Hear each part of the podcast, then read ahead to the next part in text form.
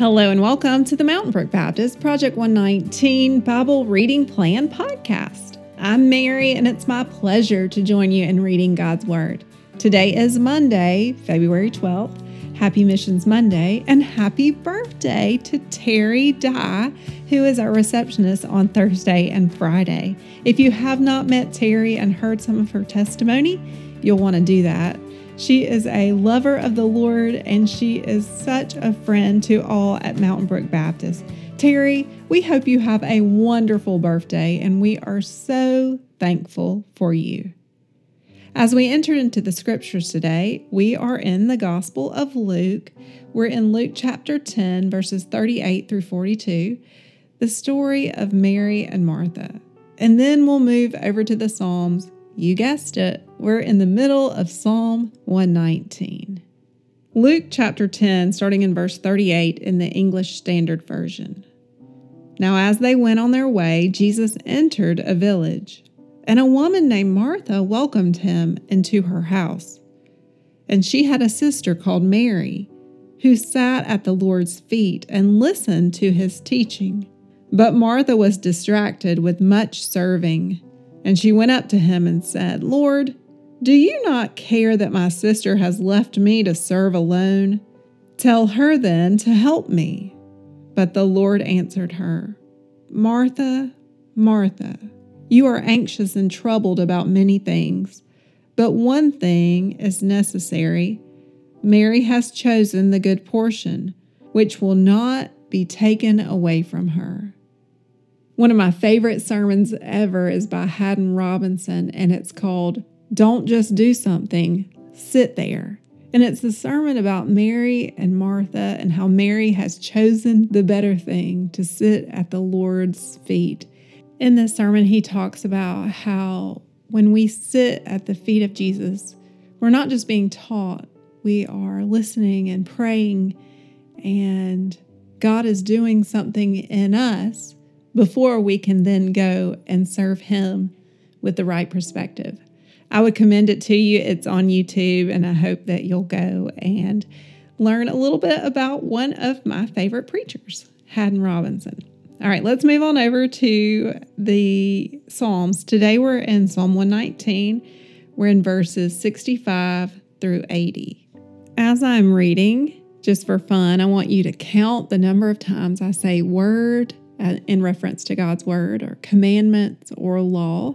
Or if you're reading along in your Bible, you may want to underline them. I don't know how many it is just yet, but um, it's a lot. Okay, Psalm 119, starting in verse 65.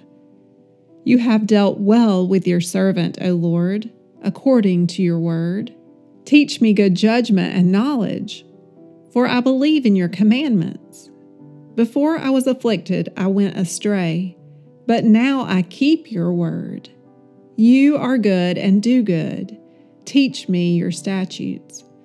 The insolent smear me with lies, but with my whole heart I keep your precepts. Their heart is unfeeling like fat, but I delight in your law. It is good for me that I was afflicted, that I might learn your statutes. The law of your mouth is better to me than thousands of gold and silver pieces. Your hands have made and fashioned me. Give me understanding that I may learn your commandments. Those who fear you shall see me and rejoice, because I have hoped in your word.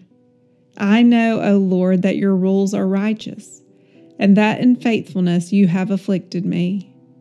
Let your steadfast love comfort me according to your promise to your servant. Let your mercy come to me that I may live, for your law is my delight. Let the insolent be put to shame, because they have wronged me with falsehood. As for me, I will meditate on your precepts. Let those who fear you turn to me, that they may know your testimonies.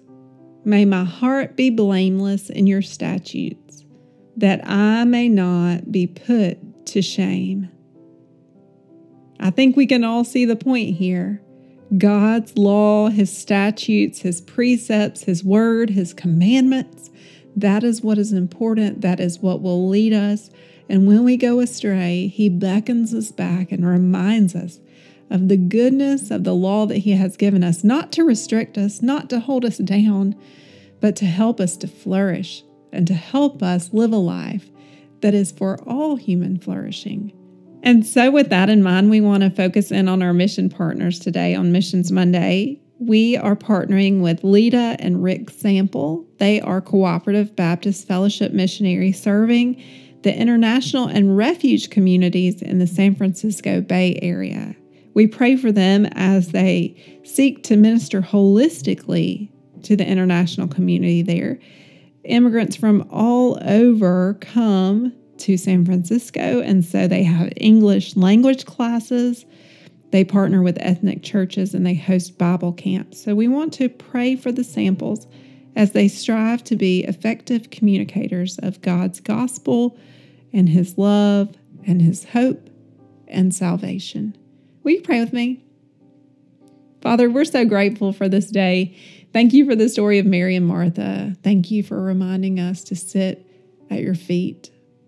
Thank you, Lord, for the reminders from Psalm 119 that your word is a lamp to our feet and a light to our path. We pray, Lord, for our mission partners today, Lita and Rick, and we just ask, Lord, that you would bless the samples as they seek to minister. We pray, Lord, that the gospel would go forward through their ministry and the Holy Spirit would be at work in the peoples whom they seek to influence with God's love and with the message of the gospel. We love you, Lord. I pray for my brothers and sisters this week that as they go about their week that they would be reminded of your Holy Spirit power and of the goodness of the grace and the mercy that you have bestowed upon us. We love you, Lord. We pray all this in Christ's name. Amen.